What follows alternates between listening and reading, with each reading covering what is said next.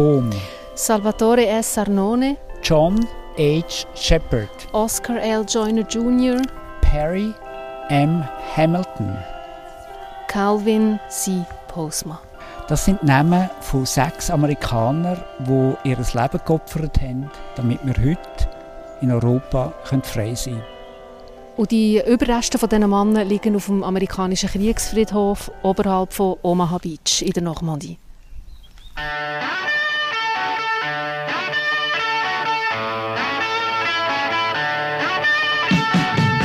Willkommen zu 1776 im Amerika-Podcast mit dem Peter Hossli und der Nicoletta Cimino. Wenn man ganz genau anlässt, dann merkt man, wir sind heute nicht im Podcaststudio, wie wir das schon selber sind, wenn wir aufzeichnen, sondern wir sind von außen in der freien Natur und wir sind sehr, sehr nass. Es hat den ganzen Tag geregnet. Wir stehen hier in der Normandie auf dem amerikanischen Kriegsfriedhof und es passt das Wetter zu dem, wo wir, über das, was wir heute reden. Wir reden über die Invasion von 1944 und wir reden über die Rolle von Amerika, wo die USA hat, wenn es um Probleme geht in Europa. Der amerikanische Kriegsfriedhof, das muss man sich vorstellen, der ist oberhalb von Omaha Beach, also einem von diesen wichtigen Stränden während der Invasion am 6. Juni 1944. Und wenn man jetzt hier gerade ausschaut, Peter, oder man kennt es, wenn man sich einigermaßen für Geschichte interessiert, hat man die Bilder schon gesehen von diesem Friedhof. Wirklich einfach Reihen und Reihen um Reihen um Reihen von weißen Kreuz, ab und zu mit einem Davidstern. Das waren jüdische Soldaten, die hier natürlich nicht unter einem Kreuz begraben werden, sondern mit einem Davidstern Zustand. Es ist wirklich sehr, sehr eindrücklich, wenn man das hier sieht. Es sind Tausende von identischen Kreuzen und auf jedem Kreuz steht ein Name, der Dienstgrad und das Datum vom Tod, aber nicht das Geburtsdatum oder das Alter, wie das bei den Briten der Fall ist, auf dem britischen Kriegsfriedhof. Die Amerikaner, wo sie den Friedhof angelegt haben, haben sich entschieden, dass sie eigentlich nicht möchten fokussieren, dass da sehr viele junge Männer gestorben sind, sondern sie wollten sagen, eigentlich ist das Leben, egal wie alt es ist, immer gleichwertig und auch gleich viel wert. Hier ist vorher übrigens, also wirklich oberhalb von dem Strand, man sieht vom Friedhof, wenn man an Rand runtergeht, sieht man den Omaha Beach. Und da ist früher eigentlich Landwirtschaftsgebiet Also da ist nichts Das Land hat französische Bauern gehört und äh, der französische Staat hat denen dann das Land abgekauft und tut sie den Amerikanern, also eigentlich seit nach dem Zweiten Weltkrieg, zur Verfügung gegeben. Und, und die haben hier den amerikanischen Kriegsfriedhof dann angelegt. Die US-Regierung hat 1923 sich entschieden, dass sie überall, wo sie Krieg führen, eben auch Friedhöfe anlegen. Also es hat angefangen in Frankreich, es gibt solche Friedhöfe in Italien, auf den Philippinen und die Angehörigen der gefallenen Soldaten die können sich entscheiden, ob sie die Überreste möchten zurückführen in die USA oder ob sie sie eben möchten da vor Ort beerdigt haben. Und über 9000 Angehörige von über 9000 Soldaten haben sich entschieden, dass es ein angemessener Ort ist, dass sie da in der Normandie begraben sind. Apropos angemessen, wir sind ja jetzt viel umgekommen in der Normandie. Wir haben ja viel so, äh, die, die Strände gesehen, wo eben die Alliierten am 6. Juni an dem sogenannten D-Day 1944 an die Küste sind gekommen, in einer riesigen Militäraktion. Wir haben ja viele Gedenkstätten gesehen, wir haben wahnsinnig viele Museen gesehen und im Großen und Ganzen muss ich sagen, wird eigentlich dieser ganzen Aktion sehr würdig gedenkt. Also es ist äh, gerade hier auch der Friedhof finde ich sehr, sehr würdig angelegt. Es werden eben nicht noch Souvenirs irgendwie nachgeworfen vor dem Friedhof, sondern es ist eigentlich alles sehr so, ja, würdig und mit einer gewissen schlichten Eleganz. Man merkt halt die große Dankbarkeit, die hier in der Normandie herrscht für die Befreiung durch die Alliierten. Es hat in sehr vielen Gärten von französischen Häusern amerikanische Flaggen, es hat britische Flaggen. Wenn man durch die Dörfer fährt, sieht man Bilder von Soldaten, die gekämpft haben 1944. Man sieht Fotos von Soldaten, die durch die Dörfer durchgehen. Und ich glaube, die Würde, mit dem versucht man die Dankbarkeit auszudrücken, wo tatsächlich da ist und wo ja nicht immer da ist, wenn man an die Amerikaner denke, gerade in Europa. Mhm. Noch schnell wegen dieser Würde. Es ist auch noch sehr präsent. Oder? Wir haben ja mit jungen Leuten geredet, die gesagt ja, also wir haben das effektiv noch sehr präsent, weil zum Teil noch unsere Großeltern oder unsere Urgroßeltern noch Erinnerungen haben. Ähm, also ich glaube, im Gegensatz vielleicht zu, zu der Schweiz, unsere, unsere Kinder, unsere Jugendlichen, ist es hier wirklich noch, die, die, das Kapitel von der Geschichte ist noch sehr präsent. Aber du hast es vorhin angesprochen, es ist ja nicht so, dass, äh, dass die USA überall so respektiert werden, oder so geschätzt werden oder die Rolle, die die USA in der Weltgeschichte, ähm, Stichwort Weltpolizist USA, auch ein schlechtes Image und die USA, die sich überall einmischen, die überall Konflikte lösen oder Konflikte anfangen, Krieg anfangen, wo man im Nachhinein muss sagen was ist da passiert? Stichwort Irak, Stichwort Vietnam. Also es ist ja nicht so, dass jetzt überall die USA einen Ruf haben, wie sie hier in der Normandie haben. Aber es ist ganz klar, dass wir da dass ähm, die Phrase «Ami go home» sicher nicht wird hören, wie man das in anderen Konflikten gehört hat. Es ist ja schon auch interessant, wenn man da ist. Es gibt ja ganz einen klaren Bezug zu der Aktualität oder es gibt einen Bezug zu Konflikten, wo wir erlebt haben. Ich denke an an Balkankrieg, wo die Europäer sehr inaktiv sind, sehr mhm. passiv, wo auch große Fehler gemacht worden sind und dann haben sich die Amerikaner unter der Führung von Bill Clinton entschieden, hey, wir müssen eingreifen, um, um quasi das Töten auf dem Balkan zu beenden.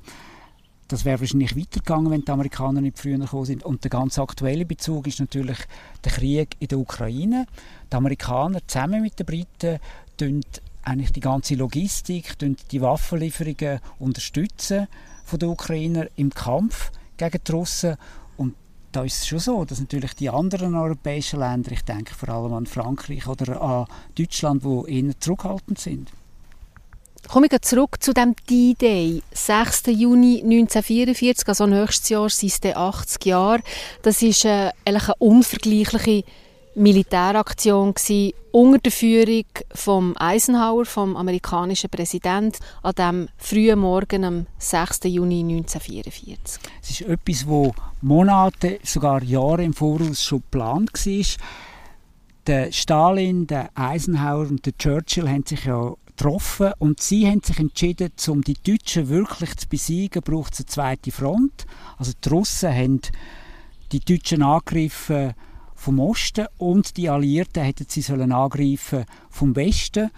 Und man hat in England hat man eine riesige Armee aufgebaut, wahnsinnig viel Material, Panzer, Flugzeuge, Lastwagen, Soldaten. Eben amerikanische Soldaten, kanadische Soldaten, zusammen mit den britischen Soldaten, wo sie trainiert wurden, oder, in Und es hat sogar auch französische Soldaten gehabt, die quasi haben wollen, nachher ihr Heimatland befreien. Und dann hat man sich entschieden, dass man im frühen Sommer 1944 angreifen Man hat natürlich müssen warten, weil man ist abhängig von den Gezeiten. Also man kann nicht immer angreifen, weil dann die Beaches nicht immer frei sind. Und dann ist der Befehl gekommen, am 6. Juni, wo dann der Dwight Eisenhower geht, jetzt schlagen wir los. Es sind über 150.000 Menschen losgeschickt worden, Soldaten in Schiff, in Flugzeug.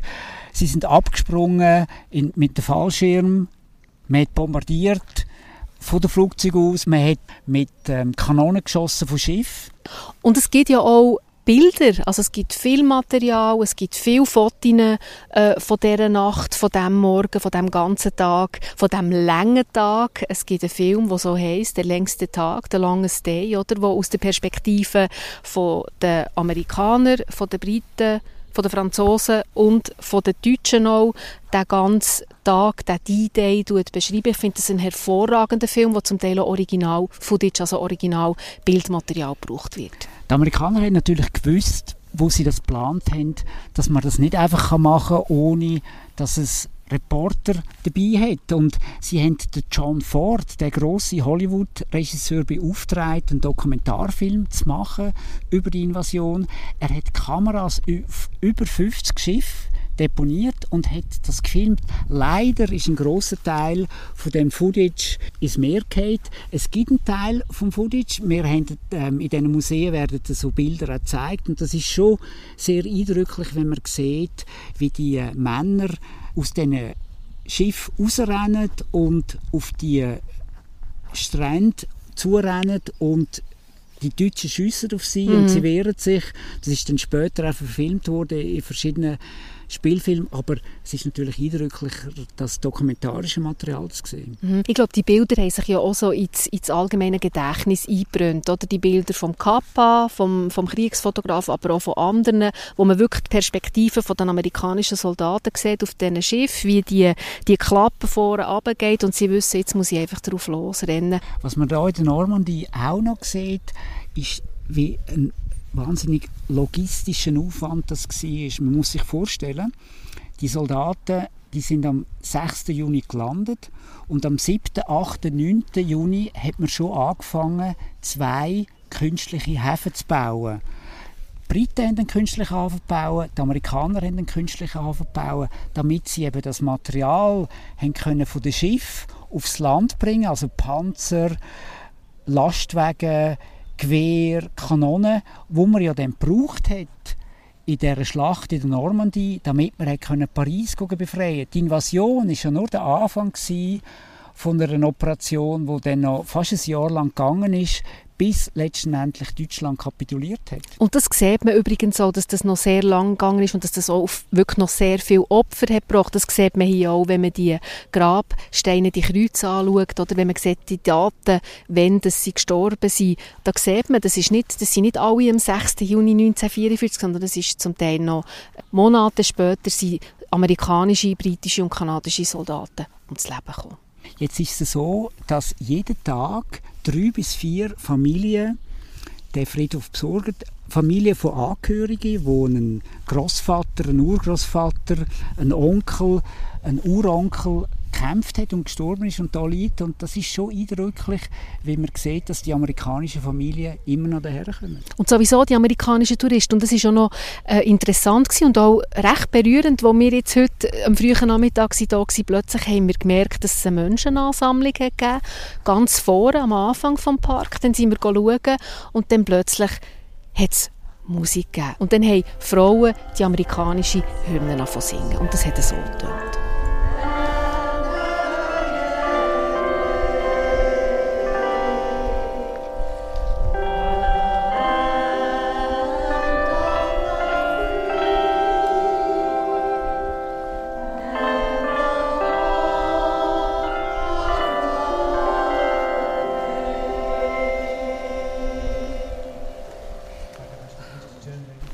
Das war jetzt also sehr schön, wie die Frauen haben gesungen Mich berührt das auch sehr, wenn ich das höre, wenn ich diesen Frauen zulasse, wenn ich die Gräber sehe. Gerade als Schweizer, wo ja mit dem Krieg, mit der Geschichte von dem Krieg wenig zu tun Wir haben nichts verloren gehabt. Wir sind nicht besetzt.